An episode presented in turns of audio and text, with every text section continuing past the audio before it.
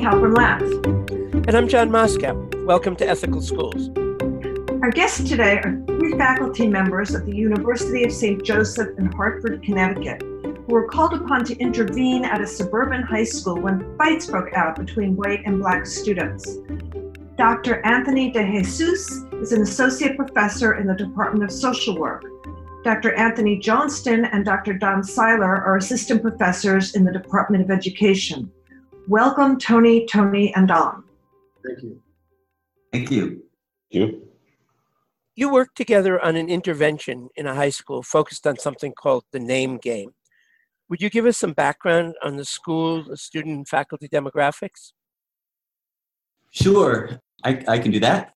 So the school itself is a in a, located in a um, predominantly white working class community, a pretty blue collar atmosphere, and this population of the town is roughly um, 70% white, whereas the school is increasingly more students of color as there is a changing demographics to the neighborhood and to the town as a result of immigration as well as having students who are bused into the school from a local urban um, city.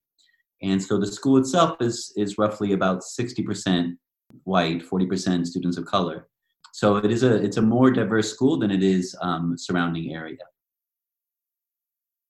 Does anyone else want to comment on that? So we began working with the school, really with the district around a professional development initiative and were invited by a colleague who had worked with the with the district prior.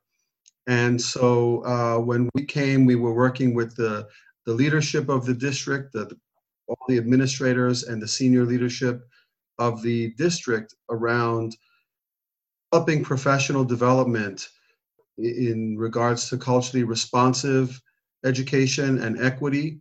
And so we had done some training and had some planning meetings with the leadership team. And had Tony Johnston and I had delivered a professional development day for all of the faculty of the district around these themes.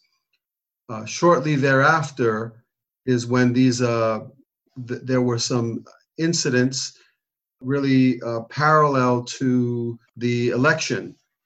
So as as that occurred, there was an increase in uh, white students making provocative statements to students of color that that led to this name game incident.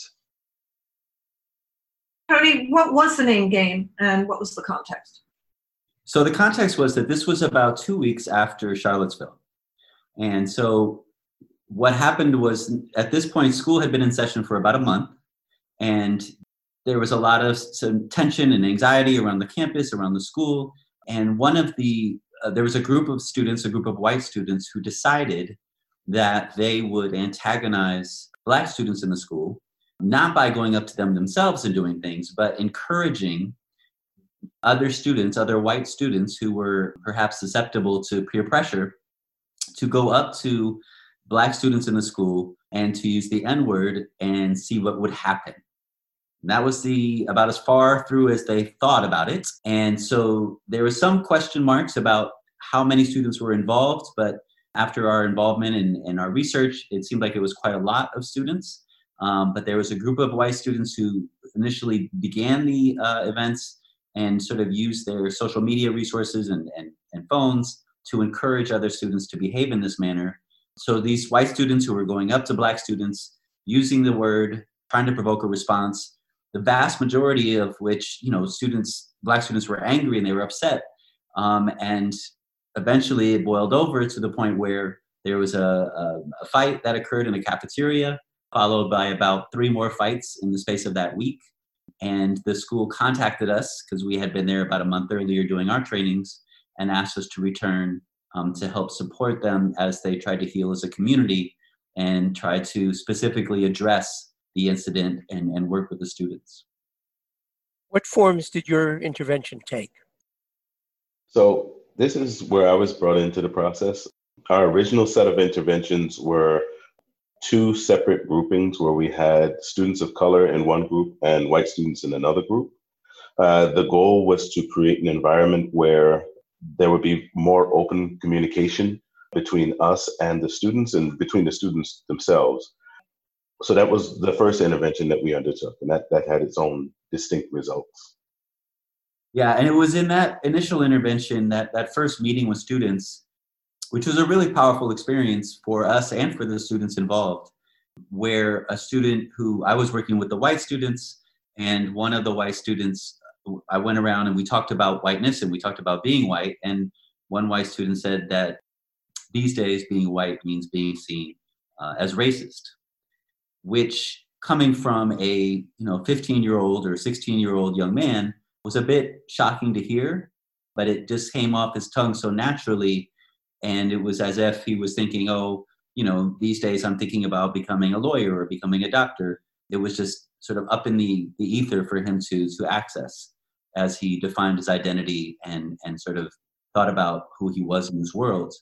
Um, and other students in the room agreed, and, and it, it led to a, a larger conversation. But what struck us was that we are you know our young people are growing up in a time when this is a, a potential identity trait that they could potentially take up and, and are, are often feel like they're being positioned in that way um, regardless. Yeah let me let me follow up on that. What was your sense of when this student said it and then when the other student said it were they regarding it as something bad that they didn't want to be seen as being racist because they didn't see themselves as racist? Did they see it as, okay, I'm a racist and that's what being white means? I mean, could, could you get a sense from, and, and I assume that perhaps their reactions weren't necessarily all the same, but what did it seem to you that, that they were meaning when they said that? It, it honestly it felt a bit matter of fact.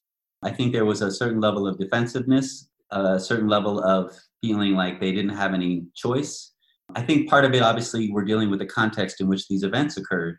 And one thing that we, you know, that was evident for the students was when these events occurred, for many of the white students, they felt a sense of struggle with regards to whose quote unquote side were they supposed to be on.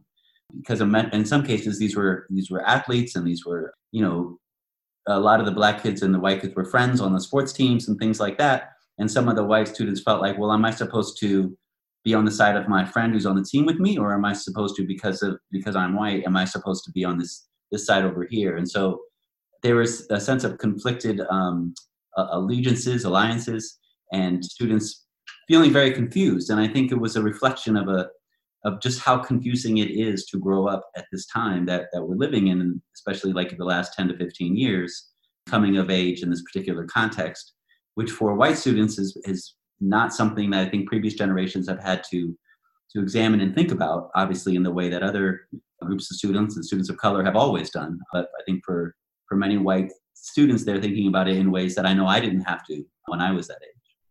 Tony, is this what you mean when you use the term racialized identities and the racialization of youth?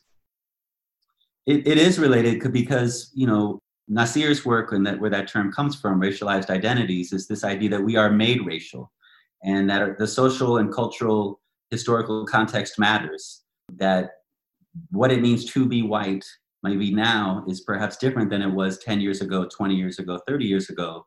And how one becomes that is how they get positioned in different spaces in their lives, whether it be in, in school or their families or their communities. And, and that I think is, is much more uh, spoken or, or recognized or acknowledged in a way that perhaps has not been in the past. What is the effect of racialization on, on adolescence development? Uh, I'll, I'll, let I'll, maybe Don speak to it because he was thinking about it a lot in terms of how um, the black students on the campus were sort of mm-hmm. made racial through through the different incidents that occurred. And for the most part, when when we had the students separated, number one, one of the primary problems we had was how do you determine which students go into which room? Because you had students who were Latino, you had Asian students, you had biracial students. So even in that context, we we got to see some of the complications that go along with the way that students are racialized.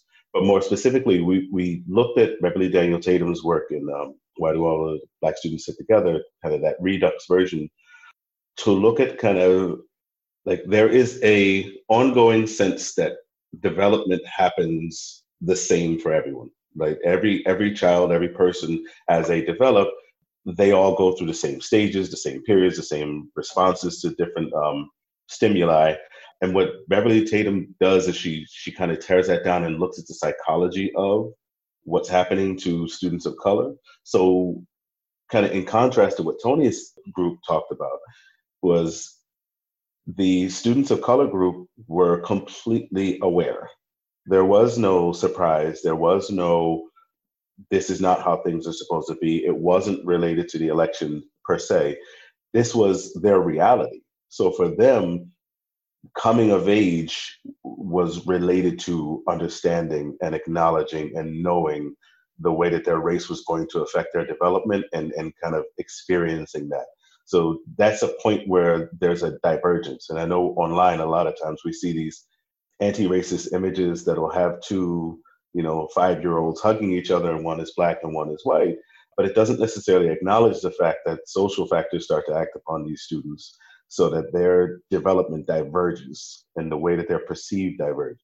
So the student of color group acknowledged the fact that the issues that they, the things that had happened recently were not new there were things that were an undercurrent in the school. And this is something that the white students had never necessarily had to face, not, not to the same degree. So in that way, the, the race of those students, the race of the students in my group was even more pronounced. But they were, they seemed like they were more aware of the possibility of things happening before they happened, as well as the fact that even though things seemed to be quieting, there was still an undercurrent and that all of that affects the way that they're developing and the way that they're seeing the world. What is the impact of racialization on the larger school community, including like teaching and learning? It's different in different uh, spaces. I think in this particular context, there was an interesting phenomenon at play where the demographics of the school had been changing. And that's one of the reasons why Tony DeJesus and I came in to begin with was because there was a sense of we've got different students that we used to have, and our teachers aren't necessarily prepared to best serve those students who come from these diverse backgrounds, some of whom were English language learners. And so there was a there was a tension that we felt amongst the teachers in terms of how they felt about the entire incident at large. There were some teachers who were sort of shocked and upset that it occurred and wanted things to be addressed. But there was also a certain percentage of teachers who kind of felt like, well, this is the consequence of when you bring in students from these different backgrounds and different communities that traditionally had not been in the school. So that that was also an interesting thing for us to sort of think about and examine were some of the different responses on the part of on the part of teachers who themselves are part of a larger, you know, social and community structure that that was just we just felt like there was a lot of interesting parallels between what happened in this tiny little microcosm and what we were seeing on a national level at that time. So, so Don was talking about the perspective of, of the black students, and you were just talking, Tony, about sort of some of the reactions among some of the white faculty and, and students.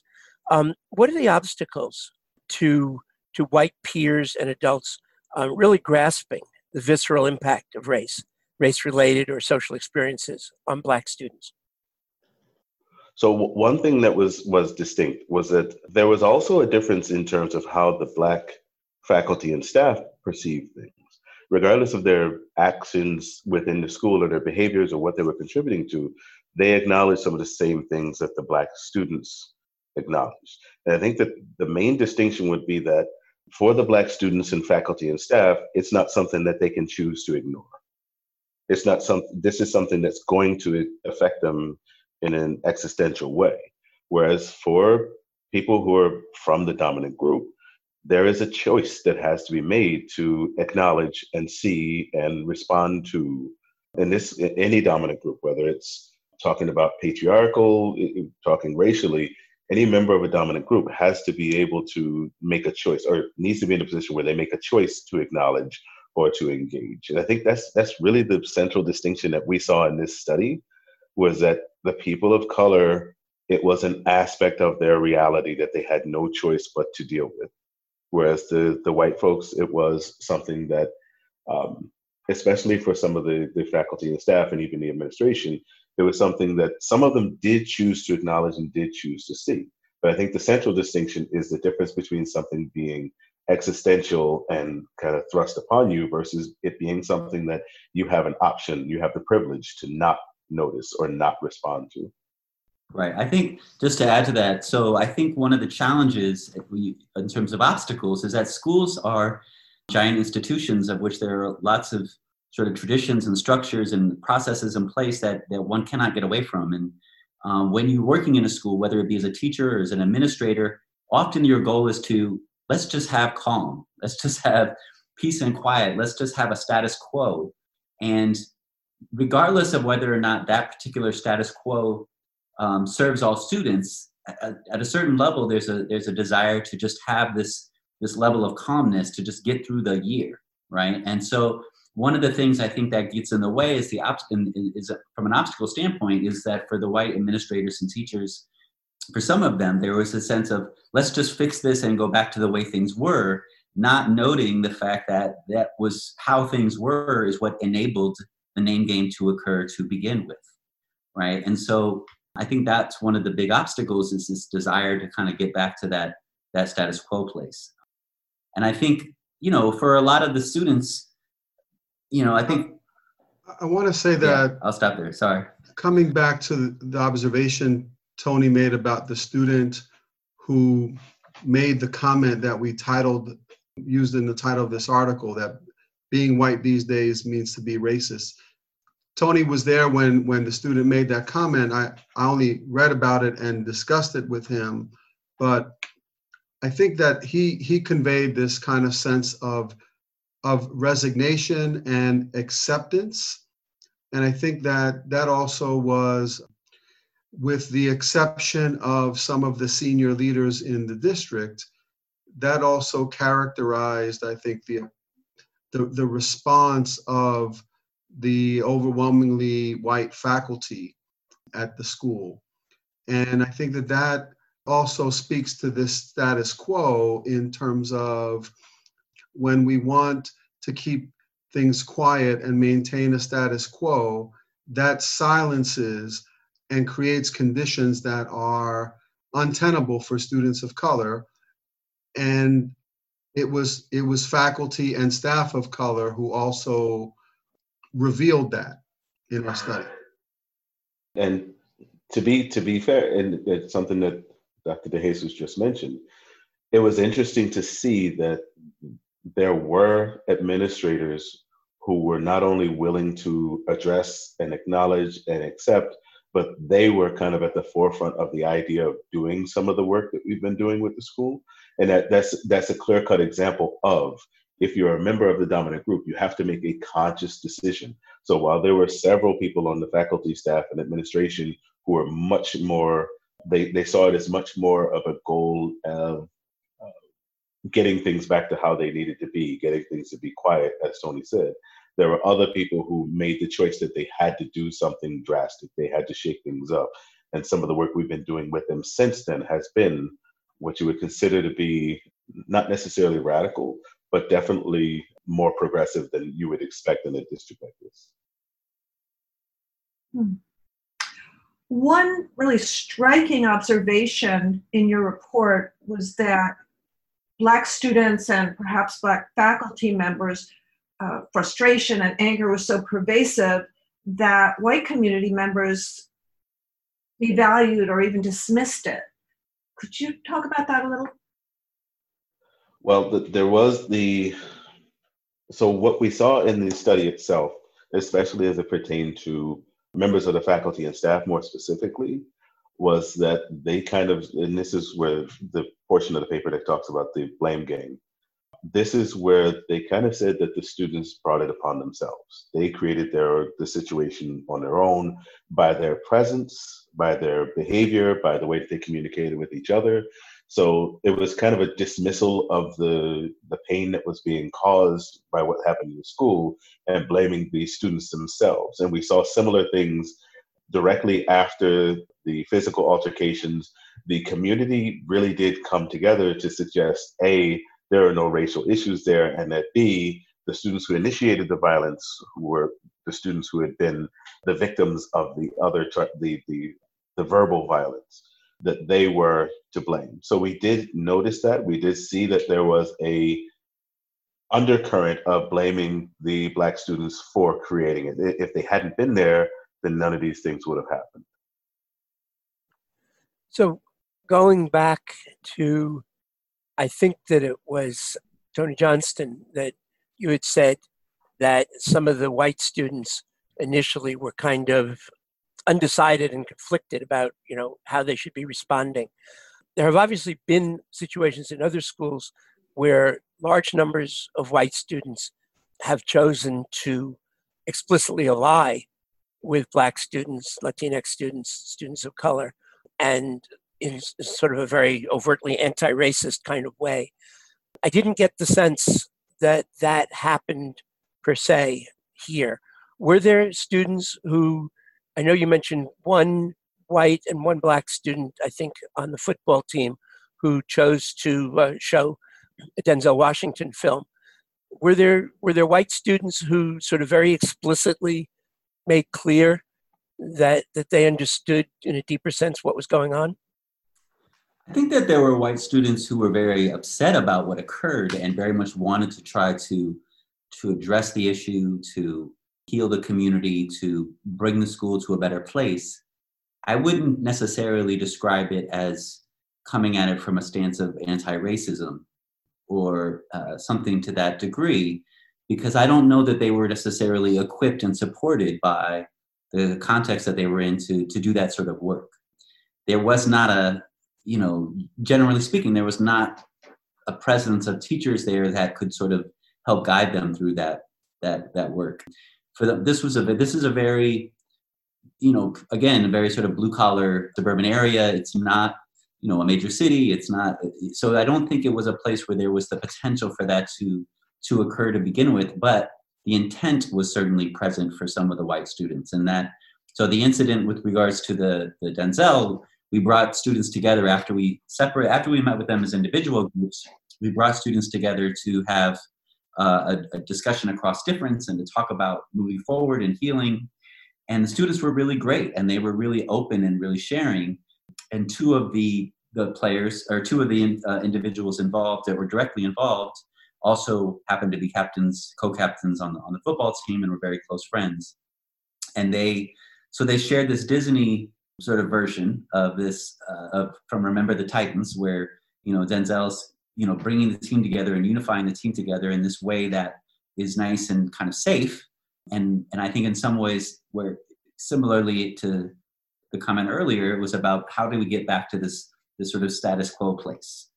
And I, I think for some of the white students that did get involved that really wanted to see change happen it was change for the sake of not necessarily creating a more inclusive um, place where there was more of a culturally responsive education happening but really more of a place of let's just all kind of get along kind of atmosphere.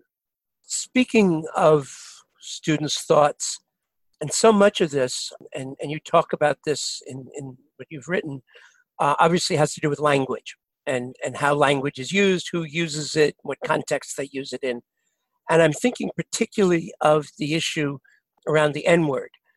And I'm curious how what did the different students use when you were talking with them or when they were talking among themselves, both in terms of how the, the white students were talking and in terms of, of how the black students and Latinx and Asian students were talking? How did they use the language? Well, in, in the group of black students in that first intervention that we had, they were they were struggling to kind of make the make clear the argument that it is their word. It, so they were not equipped with the vocabulary, they were not equipped with theories to be able to explain, you know, the differences between, let's say, even if you're talking about the difference between the, the verbal registers, a more intimate register, and being able to use in-group language and in-group terminology. They didn't have the, the vocabulary necessary to say that, so they kind of talked around the fact that this is our word. And they didn't go as deep as rec- the idea of reclaiming the word. It was just a word that was meant for them to be used with them. And some of some of those students acknowledged the fact that they weren't necessarily comfortable with the use of the word, with the overt use of the word. But it was less because they themselves didn't like the word, and more because they were they didn't want other people to grab onto it and use it. But more broadly, the language that that was used in the group with the students of color was intentionally unfettered. So profanity, jokes, metaphors, whatever they felt like using was allowed in an effort for them to feel like they didn't have to guard themselves. They didn't have to worry about someone else using something that they said against them. I think amongst the white students, they were very careful. They were being very, I think they were very self conscious about their use of language when I met with them in a way that, you know, may have been more guarded. I, I do want to say, though, that there has been a that there was sort of an there's been sort of an adoption of language you know right now and in, in, in, in the current context and this was exhibited by some of the students where what i see is them sort of picking up language that they're hearing and seeing in social media using it and trying it on in different spaces.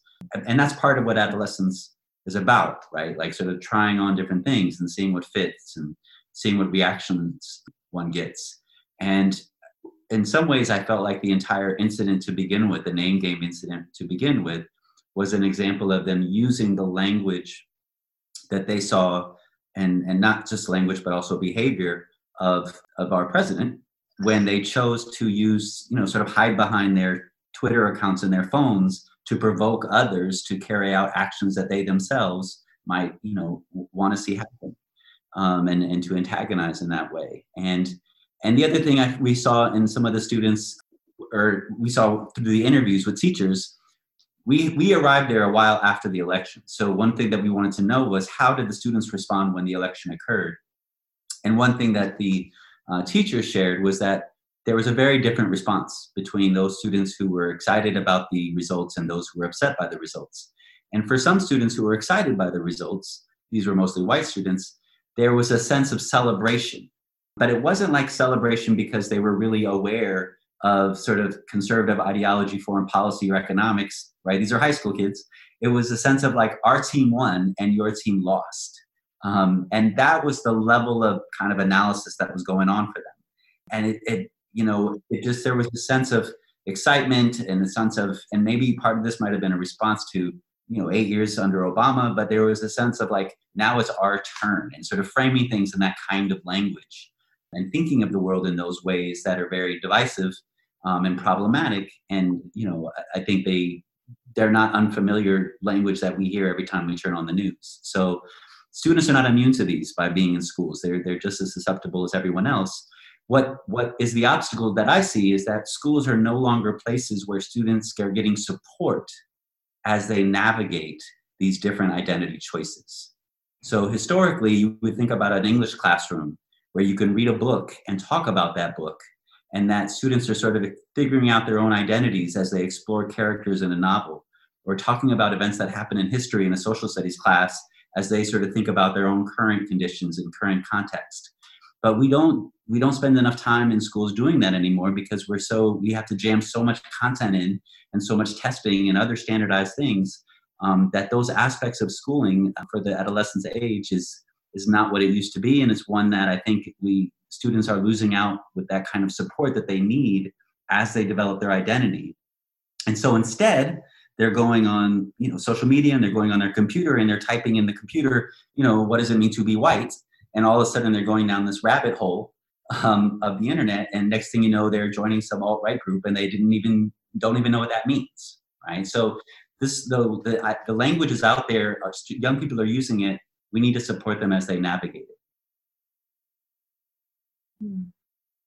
I'd like to look at this through the, the lens of ethics. So, John Dewey talks about determining what's ethical behavior by its effect on others. And by this standard, of course, the name game and other sorts of activities like it are, is clearly unethical a number of states have now identified one of the goals of teaching is to help students to make ethical decisions. Do you see the language of ethics as helpful in addressing these sorts of situations? I mean, I, I see it as something that could potentially be applied.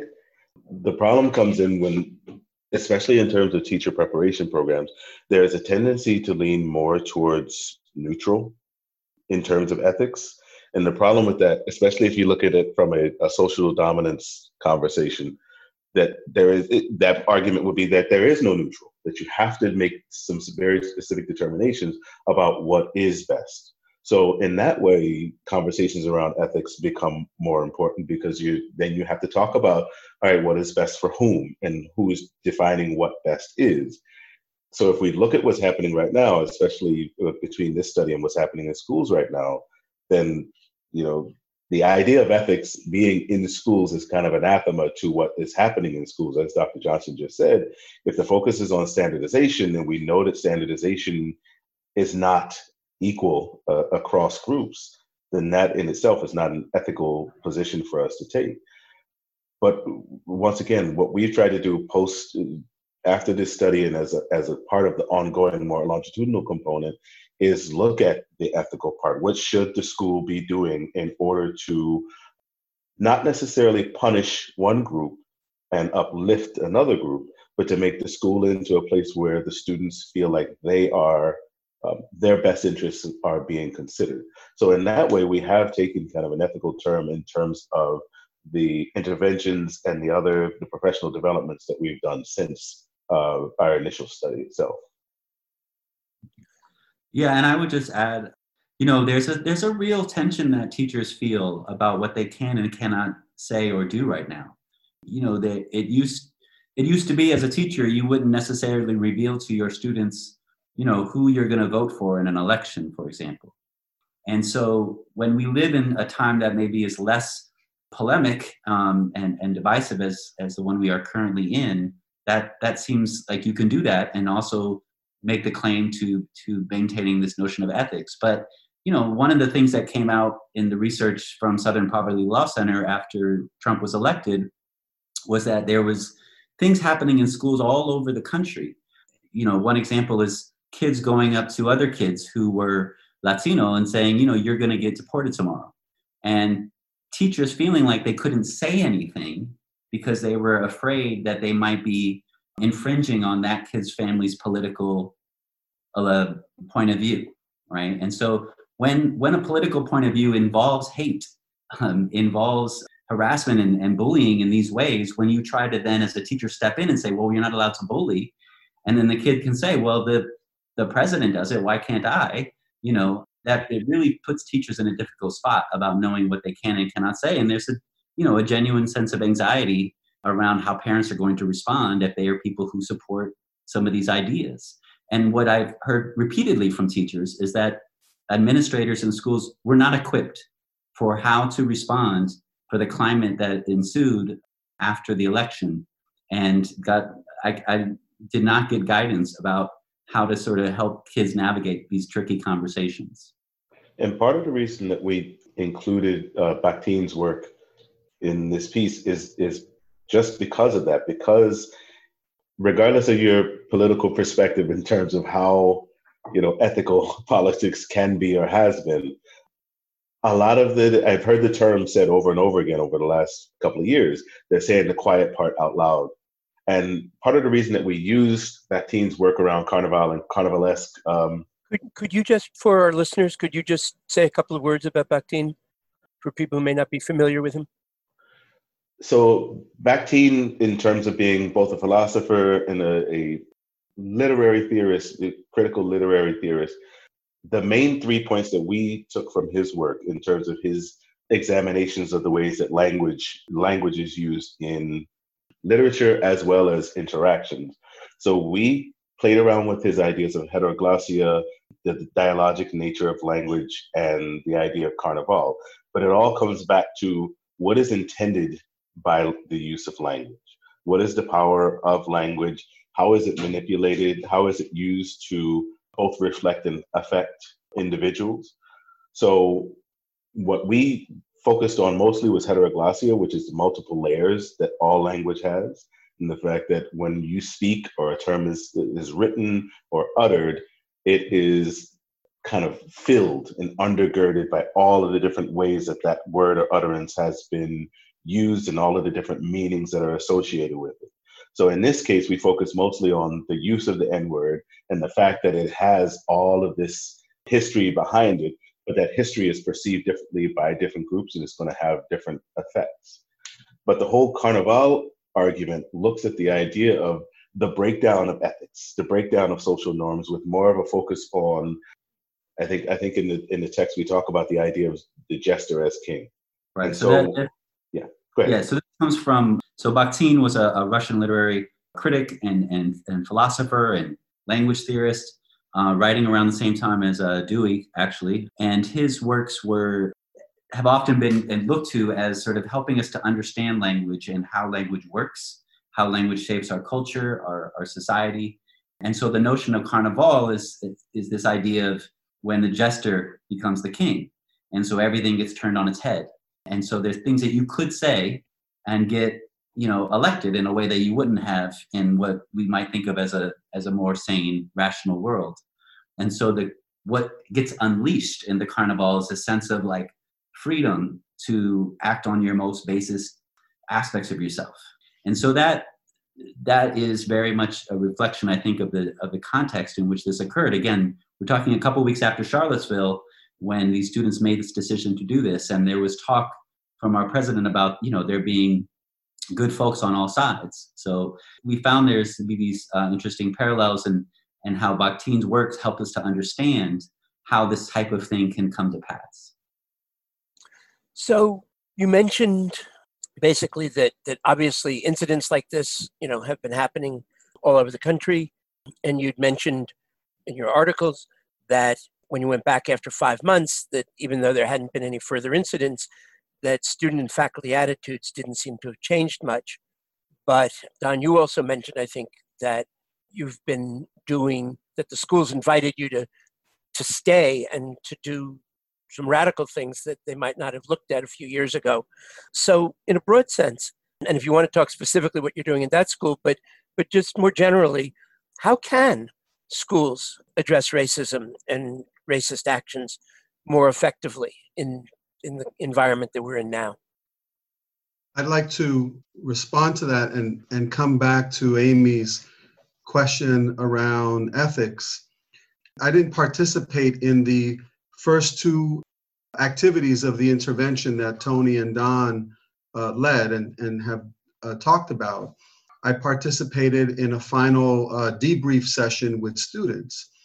And what I recall was that students, and, and that was with a diverse group of students, not they weren't separated, but uh, there had been another process, which I don't think we really talked about too much in terms of the personal experience panel, where students of color got to talk about their experiences uh, to faculty, and faculty really were able to to listen and to hear their experiences. Part of the structure of that constructivist activity is that the audience cannot respond or or ask questions. They're there to listen. I think that those students, as, as I recall from being part of the, the student debrief at the end, was that they felt they felt heard in a way that they hadn't before, you know, and and that in a different way that would move them towards, or at least they were hopeful that they would be moving toward resolution with these kinds of processes, with this kind, these kinds of interventions. And I think that that probably sufficiently quelled the heat that was generated from the initial conflicts in a way that um, we really were, at, at least that year, we were not invited to continue to build on those those types of interventions. And so I guess in retrospect for me that even as we have continued to work with the school and the district, the approach that we used to address the these incidents was not something that was sustainable that year, but certainly worked to restore the calm or the quiet to the day to day life of the school. And I think students valued that and responded to that and requested more. But there wasn't the um, the opportunity for that to continue at least that year, and I think we felt some of that um, tension even as we approached the school around uh, conducting the study. So I, I, guess in this regard, the argument that I'm making is there's a need for for spaces where students with you know with the support of thoughtful skilled adults can process these tensions and these issues in ways that are productive and enable them to to overcome the racialization that is kind of imposed when I because I, I think that that at the end of the day the lesson for white students in this regard is that as long as i can as long as i can become comfortable at being patient and not escalating conflict when i might be invited to look at my my privilege and my behavior regarding my privilege i'll be okay. The heat will will reside and the status quo will uh, will return. And i think that that is in, in one way that's that's certainly what happened that year.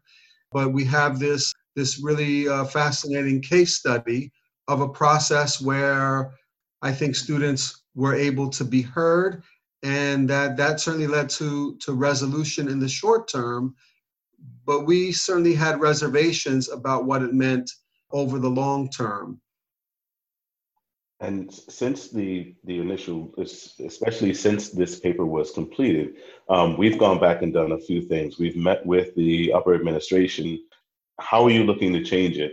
And what are you going to do with the people who are reticent to change because we looked at change as in what is going to be best for the students, all the students, and how are they going to respond to members of faculty and staff who were not comfortable with that. Because we acknowledge the fact that if you want to have lasting change, you have to, you can't have people who are constantly fighting against that. So we have gone back in and we had a kind of a community focus with the idea that we're going to start to effectively change the community uh, around the district as well as the district itself. So, what we started with was a professional development that we did last year. And that professional development, we determined that the way to start to engage community and to engage issues around culture, culture being the root, um, the culture of the district, the culture of schools, the culture of the community, is through this culturally responsive pedagogy conversation. Uh, that was my session. And we also had one of our colleagues come in and do the Bafa Bafa cultural simulation. So we're looking at ways to build capacities within the school district, ways that we can actually have the teachers, the faculty, the, the staff become agents of the change that we're hoping to, to embrace. So we gave them some tools. The goal for the next professional development is for them to play a part in showing some of the things that they have done to address the needs of students more broadly, to make the school. We had the whole conversation around the difference between something being, you know, quote unquote diverse versus being inclusive. Making allowing students in is one thing. Making the students feel like they are part of the community and safe and comfortable and building um, their capacities as well so we had that first uh, professional development, um, but like I said, it's focused on building capacity. Um, Dr. Johnson and I have also been going in to do specific culturally responsive, culturally sustaining meetings with individual schools and individual groups of teachers. We're starting with early grades teachers and English language arts teachers, as well as social studies teachers, because they, the district felt like they were the ones who were the most prepared in terms of their content and in terms of their enthusiasm. And obviously, as with any group, we've, we've met with a couple of folks who maybe weren't as enthusiastic, but our goal, once again, is building capacity uh, within the district so that they can go out and start doing the work. If I can just add, so one of my favorite uh, Dewey quotes is that what the best and wisest parent wants for his child, that must we want for all the children of the community. Anything less is unlovely and left unchecked destroys our democracy. And I think that that quote, in many ways, reflects what happened in this space. So when we talk about what needs to be done, we need leadership on the part of schools. We need to recognize that this work is ongoing, it's not a one time fix. And we need to want for all children, regardless of what neighborhood they come from, what language they speak, what particular learning needs they might have, that we want for them just as much as we would want for our own child in a school. Uh, and I don't, I hope that, you know, this notion of Dewey's is something that schools can adopt and take up again, but because I feel like we've created such a competitive school space um, where students are literally coming to school thinking they've got to dominate the kids sitting next to them, um, as opposed to this idea of schooling as a place to be a practice laboratory for democracy, which is what, of course, Dewey hoped it would be. So that that is the direction that we need to go in if we're going to hope to you know address these issues and and keep these types of incidents from happening uh, in the future. That dewey quote which is one of my favorites as well also leads to my final question which is parents you've mentioned follow up with faculty with students but what about the parents? So i think there needs to be a dialogue with parents. I think that you know one of the things that really is powerful is bringing people together in a space to have dialogue across difference and to and to really try to find some common ground and think about at the end of the day what do we want for our, our students? What do we want for our kids? And i actually think that we have models for that in schools as they currently exist. Um, as a parent myself i really love going to my son's uh, sporting events. And I, I, feel this sense of uh, solidarity and community that is there in those spaces, even though they're these competitive, you know, sports events. And there is a sense of like we're all rooting for this school to be successful. And I wonder, like, what would it look like to bring that same sort of approach and mentality to conversations like these, um, and to getting parents and, and teachers and administrators and students to come together in dialogue. And with the end of the day goal being that all students leave schools feeling like they have been in a place that sees them as uh, as included, as valued, as recognized. Students often want to talk about school being done to them as opposed to being done for them. So I do think that there is a way to to leverage that sense of school spirit that, that exists and, and use that as a resource to, to have these dialogues and bring in family. Thank you so much, Dr. Tony DeJesus, Dr. Anthony Johnston, and Dr. Don Silo of the University of St. Joseph. And thank you, listeners, for joining us. Check out our website for more episodes and articles. We've begun to post annotated transcripts of our interviews to make them more useful in teacher education classes and workshops. We offer professional development on social emotional learning and ethics in the New York City area. Contact us at hosts at ethicalschools.org. We're on Facebook, Instagram, and Twitter at Ethical Schools. Our editor and social media manager is Amanda. Till next week.